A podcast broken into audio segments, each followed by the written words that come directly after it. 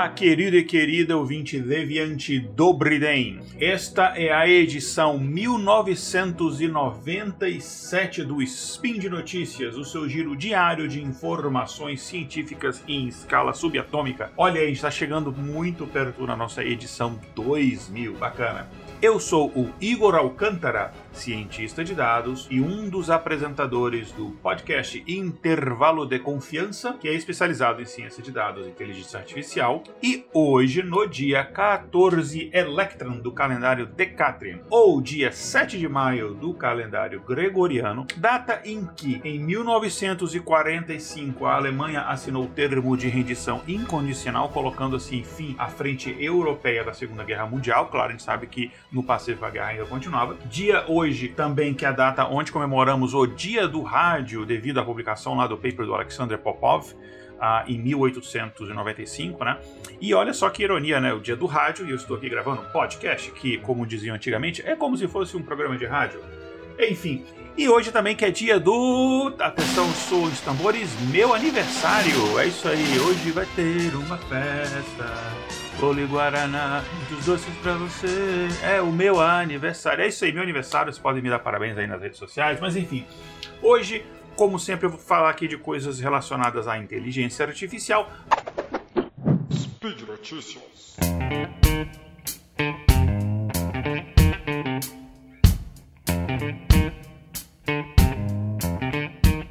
Mas hoje eu vou fazer, não é porque é o meu aniversário, mas hoje eu vou fazer um episódio um pouco diferente. É, vai ser um episódio mais opinativo mesmo. Mas é porque de uma coisa que a gente, uh, eu e o pessoal do Develop Confiança, a gente é, foi perguntado muitas vezes recentemente sobre um negócio que teve uma certa repercussão é, nas redes sociais aí no Brasil em relação a esse tipo de assunto. É, e inclusive a gente fez um episódio Uh, que está sendo lançado, inclusive acho que essa semana mesmo, no, no, lá no intervalo de confiança, onde a gente fala um pouco mais sobre isso daí. Mas basicamente é o seguinte: não vou citar o nome da pessoa aqui, porque não é uma coisa pessoal, né? Enfim. Mas uh, uma pessoa que uh, se diz que é especialista, especialista em inteligência artificial, acredito que seja mesmo. publicou uma série de tweets que tiveram uma repercussão grande, é, muito maior do que eu imaginava, uh, vários sites, perfis, é, blogs, enfim, repercutindo esse tipo de coisa. E eu estou fazendo aqui um react, né? Apesar da minha idade avançada, eu estou fazendo um react. Uh, enfim, que eu acho que isso é uma coisa mais para pessoas jovens que tem mais essa linguagem, mas enfim, um react disso daí. E basicamente, é, essa pessoa, ela perguntou pro GPT-4, fez usando o chat GPT Plus, né? Perguntou pro GPT-4 uma lista de profissões que o GPT pode substituir. E aí pediu para apresentar assim, um número, como se fosse um ranking, né? Um, dois, três. É, e dizendo que pode substituir completamente, ou seja, substituir é, é, profissões que podem deixar de existir, e uh, pediu para colocar em quanto tempo. E aí a pessoa ainda coloca assim, ó, um, nesse experimento, né? A pessoa coloca assim como se fosse experimento. E aí vem o meu primeiro problema com essa postagem. Porque se você pegar lá a definição do Kerlinger sobre experimento, né? É, vou ler aqui o que está a definição, que é um tipo de pesquisa científica no qual o pesquisador manipula e controla uma ou mais variáveis independentes, que seria o nosso X, né? É, concomitante a, a, e aí ele vai ver o resultado, né, o efeito disso nas variáveis é, dependentes, que seria o nosso y. Então, está falando quando a gente fala experimento, é, é, muita gente tem na mente um procedimento científico, um experimento científico. Não foi o que aconteceu aqui. Ele fez um exercício, digamos assim, né, uma brincadeira. Ele fez ali um exercício. É, super válido, enfim, vai saber o que, que o ChatGPT responde em relação a isso. Tá? Mas aí a gente tem aqui, primeiro, é, um problema que, na verdade, foi um dos motivos pelos quais, o principal motivo, talvez, eu, pelo qual eu tenha começado até o projeto do intervalo de confiança lá em 2019, que as pessoas é, não entendem, não sabem ler, é, e não é o caso, que isso aqui não é uma pesquisa científica, mas as pessoas não sabem ler uma pesquisa científica. Eu lembro que o primeiro episódio que a gente fez era sobre um artigo, um artigo que saiu em, em, em publicações em sites na internet, é, inclusive vários sites assim conhecidos, a New York Times, por exemplo, é, com muitos é, assinantes, muitas pessoas que leem, falando sobre é, pessoas é, desorganizadas, elas eram mais inteligentes. Aí eu fiz o que pouca gente faz, que é ler o artigo original, e o artigo não falava absolutamente nada disso. Era uma outra coisa que eles estavam pesquisando. É, foi o episódio zero lá do intervalo de confiança, a gente fez sobre isso. E qual a minha questão aqui? É que muitas vezes a pessoa que escreveu a, a, aquele estudo ou, ou aquele artigo, no caso aqui, esse exercício, ela tem até uma determinada intenção correta, ela tem uma metodologia que faz sentido, mas a divulgação daquilo por parte da imprensa, blogs, etc., não, que aí há um, um, efeito de telefone sem fio gigantesco, e aí quem publica isso, quem, quem divulga isso, na verdade, não entendeu. E aí faz, é, preenche as pequenas lacunas da sua falta de entendimento com qualquer coisa, tá? Então, a pergunta inicial dessa pessoa é: faça uma lista de 20 profissões que o GPT-4 pode substituir. Pode substituir nesse sentido, provavelmente a gente estima, e aí pede para dar estimativa, né? quantos meses é, isso seria possível, já tentando prever o avanço da própria tecnologia do GPT-4 e GPT, as outras versões que tem no futuro. É, e aqui você tem um, um problema já de, de, de, comunicação, falha de comunicação, que ele falou assim, pode substituir. Nesse sentido, imagina-se que o GPT-4 ele foi é, numa lógica de que ah, quais são as habilidades que eu tenho que se equivalem a profissões estabelecidas. E, e assim, aí basicamente assim, que eu consiga fazer o que um profissional daquilo dali faz.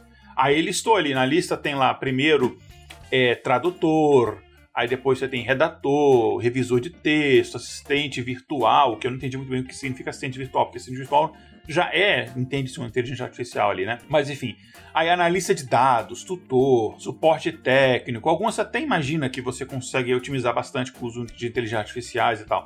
Mas tem inclusive cientista de dados, o que me deixou preocupado. Não, brincadeira, não tô preocupado porque eu não levei a sério isso daí. Foi uma brincadeira, foi um, um, um exercício, né?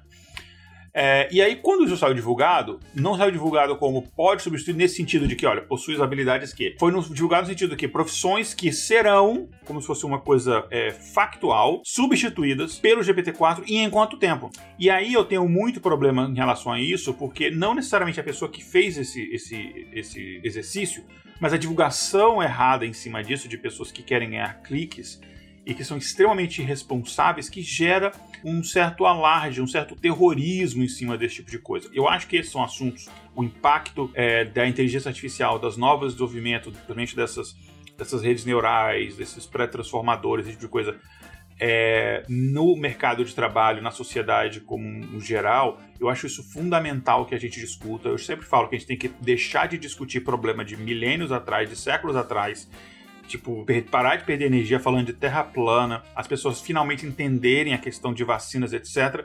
É, para a gente focar em problemas do século XXI. É, a gente tem problemas como a mudança climática, a inteligência artificial, que precisam ser discutidas urgentemente como sociedade, fora de meios apenas acadêmicos. Aí você gera um terrorismo contra esse, você tira a discussão de um ambiente é, lógico e saudável e você leva para um, um ambiente de, de paranoia e distopia. Então a gente tem que tomar muito cuidado com esse tipo de coisa. Existe uma responsabilidade das pessoas em relação a isso, ainda mais se você tem um determinado conhecimento em relação a isso. Né? A sua responsabilidade, obviamente, é maior. Então, eu tenho um problema em, em relação a essa lista.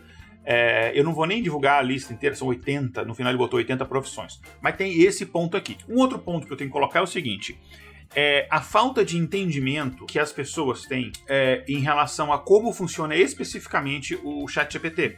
O ChatGPT ele é baseado no modelo de linguagem pré-treinado. Quando eu digo pré-treinado é o seguinte: ele tem um corpo de texto que já pertence a ele, é o vocabulário dele. É como se ele fosse uma pessoa trancada em uma biblioteca que nunca teve acesso a nenhuma informação, a não ser informação daquela biblioteca. Essa pessoa não tem acesso a nada do mundo exterior, internet, nada disso. Então todo o conhecimento que ela tem é relacionado a essa biblioteca. Se o livro mais recente que essa pessoa tem é de 1997, aqui em homenagem ao número desse episódio, ela só vai conhecer o mundo até 1997. E apenas baseado naquele corpo de livros que ela tem. Então, se só tiverem livros em três idiomas, ela só vai conseguir é, interpretar, conversar em três idiomas, por exemplo. Então, existe esse problema. O ChatGPT é um modelo de linguagem baseado num corpo de, de, de linguagem pré-treinado. Tá? Primeiro ponto. O que isso quer dizer é que o, o ChatGPT ele não vai buscar online, pesquisar na internet coisas quando você faz uma pergunta, tá? Então ele vai baseado nisso daí. Ou seja, você pega o, o, o GPT-4, a versão mais recente dele, na data que eu estou gravando aqui. Eu não sei exatamente a data, mas é, ele, ele tem um, um, treinamento que vai com dados até ou é junho, setembro, alguma coisa assim de 2021, o que é anterior ao lançamento dele. Ou seja, ele não tem o conhecimento sobre a repercussão que ele causou na sociedade. Ele não tem como fazer essa. É, imaginar. Até porque quando você fala em quanto tempo, zero meses, ele não sabe nem em que tempo ele está. Ele não sabe que estamos aqui na data do lançamento desse episódio, em maio de 2023. Ele não tem esse conhecimento. Então a gente tem que tomar muito cuidado. Esse é o primeiro ponto. O segundo ponto é. Você parte de uma premissa muito forte aqui. Se você divulga isso como se fosse um, um, um fato, como se fosse assim, não, isso aqui ó, tá, vai acontecer, galera você está partindo da premissa de que o chat GPT é infalível e que ele sabe prever o futuro, as previsões elas são corretas e que ele tem o conhecimento profundo e, e, e total e da nossa sociedade, do mercado de trabalho e de tudo. Então esse é o segundo ponto muito perigoso. É, e essas, entre aspas, previsões, que não são previsões, são é, é, basicamente é papo de boteco, é, do GPT-4, a resposta essa, das perguntas que essa pessoa mandou, eles são baseados é, no que o ChatGPT conhece, ele é baseado na, nessa premissa, tá? Então a gente tem que tomar muito cuidado. É, se essa premissa for falsa, se a gente assumir, não, o ChatGPT ele não é infalível, ele não tem conhecimento sobre fatos depois da, é, da data em que ele foi treinado, ou seja, ele não tem conhecimento nem do lançamento dele, ele não tem uma bola de cristal, ele não tem esse conhecimento complexo da sociedade. É, então, se essa premissa ela é falsa, o que de fato é, todo o resto ele acaba virando falso, porque você só tem, você não tem nem grupo controle teste para poder chamar até de experimento. Você tem basicamente é opinativo, é opinião de uma inteligência artificial. E opinião aqui a gente teria que também problematizar o que significa opinião mas aí ficaria longo demais, que já está longo esse spin de notícias, tá? E aí o meu terceiro e último ponto, para não delongar mais, a gente aprofundou um pouco mais lá no piloto de confiança, mas para não delongar mais, o meu é, terceiro ponto aqui é o seguinte: quando é divulgado e as pessoas falam eliminar essas profissões, você imagina que as profissões vão deixar de existir e você ignora o fato do, do impacto social que isso vai causar e a reação que as pessoas vão ter, que os governos vão ter o que isso vai causar? É, você está assumindo que o mesmo ritmo de acontecimentos, a mesma forma que as coisas estão acontecendo agora, vão continuar acontecendo da mesma forma, na mesma frequência, na mesma intensidade no futuro. Então, quando você fala, você imagina, por exemplo, que se determinadas profissões de fato você não tiver, as empresas não tiverem mais necessidade de contratar vários dos profissionais que estão tá listados aqui e você atinja taxas de desemprego de 20, 30%, isso quebra uma economia de um país Obviamente, essa, esse efeito não vai, é, não vai ser observado com as pessoas é, basicamente sem fazer nada. Então, ah, vai haver uma reação da sociedade, é, da classe política, até mesmo é, de organizações não governamentais, enfim, vai, vai haver uma reação. E essa reação vai tentar frear, vai tentar jogar para outra direção, enfim, a gente não sabe de fato o que vai acontecer é, a gente não tem o distanciamento histórico necessário ainda para fazer isso. E outra coisa, você não pergunta, é, é no caso aqui, para um. Vamos falar assim, você não vai perguntar pro, é, sei lá, pro lobo o que o lobo acha que vai acontecer com as ovelhas, né? É, acho que foi uma peça. Eu tô muito, eu sou muito ruim é, de fazer essas metáforas, comparações, esses abstralismos. Me dizem que é um dos lados é um dos, na minha opinião, pouquíssimos lados é, é, ruins, assim, digamos, do, do, do, do espectro autista, mas enfim. Uh, voltando ao foco, a questão é basicamente essa. Então, esse daqui não, é uma brincadeira, é uma coisa, enfim. E a gente tem que levar em consideração que o ChatGPT é muito falho, sim. Quando ele não tem uma informação, ele, ele vai inventar uma informação. É, depende da temperatura configurada, esse tipo de coisa, são coisas que, no caso do ChatGPT, é configurado internamente. Então, é, ele não, ele foi forçado na primeira resposta dele, falou: Olha, não posso, foi uma resposta bem polida, não posso ter como saber isso. A pessoa meio que forçou a barra: Não, mas fala aí, vai lá aí, vai mesmo assim, vai, vai, chuta aí. Então, muito cuidado com a divulgação desses é, tipos de coisa, tá? Então, eu acho que é isso, enfim, para não ficar mais longo, aí já está bastante é, longo este spin de notícia, então queria só deixar isso daí, essa reflexão para vocês aí. Uh, e é isso então, gente. É, é, quem quiser, fica à vontade de fato para me dar um feliz aniversário. Eu não sou uma pessoa que comemora muito aniversário, não. Eu não tenho essas. É, eu não tenho mais, eu já tinha quando eu era mais jovem, uh, essas ilusões em relação a, um dia é, que eu nasci. Mas, enfim, é, meus filhos gostam, é, então se, se, quiserem falar comigo aí, fica à vontade.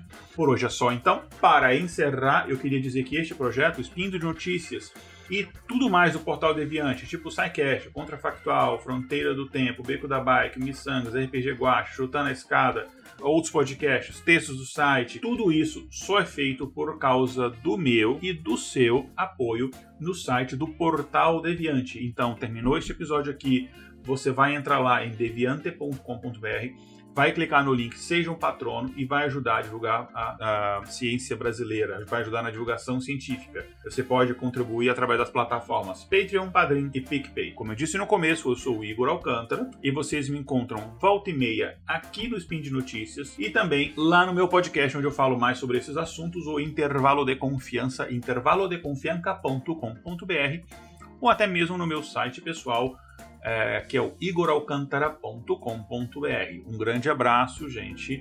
Até amanhã com mais um Spin de Notícias. Tchau, tchau, na Cidadão.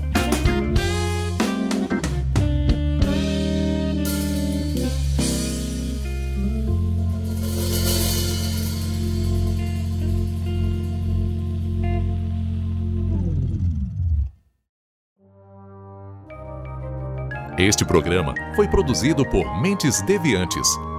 deviante.com.br.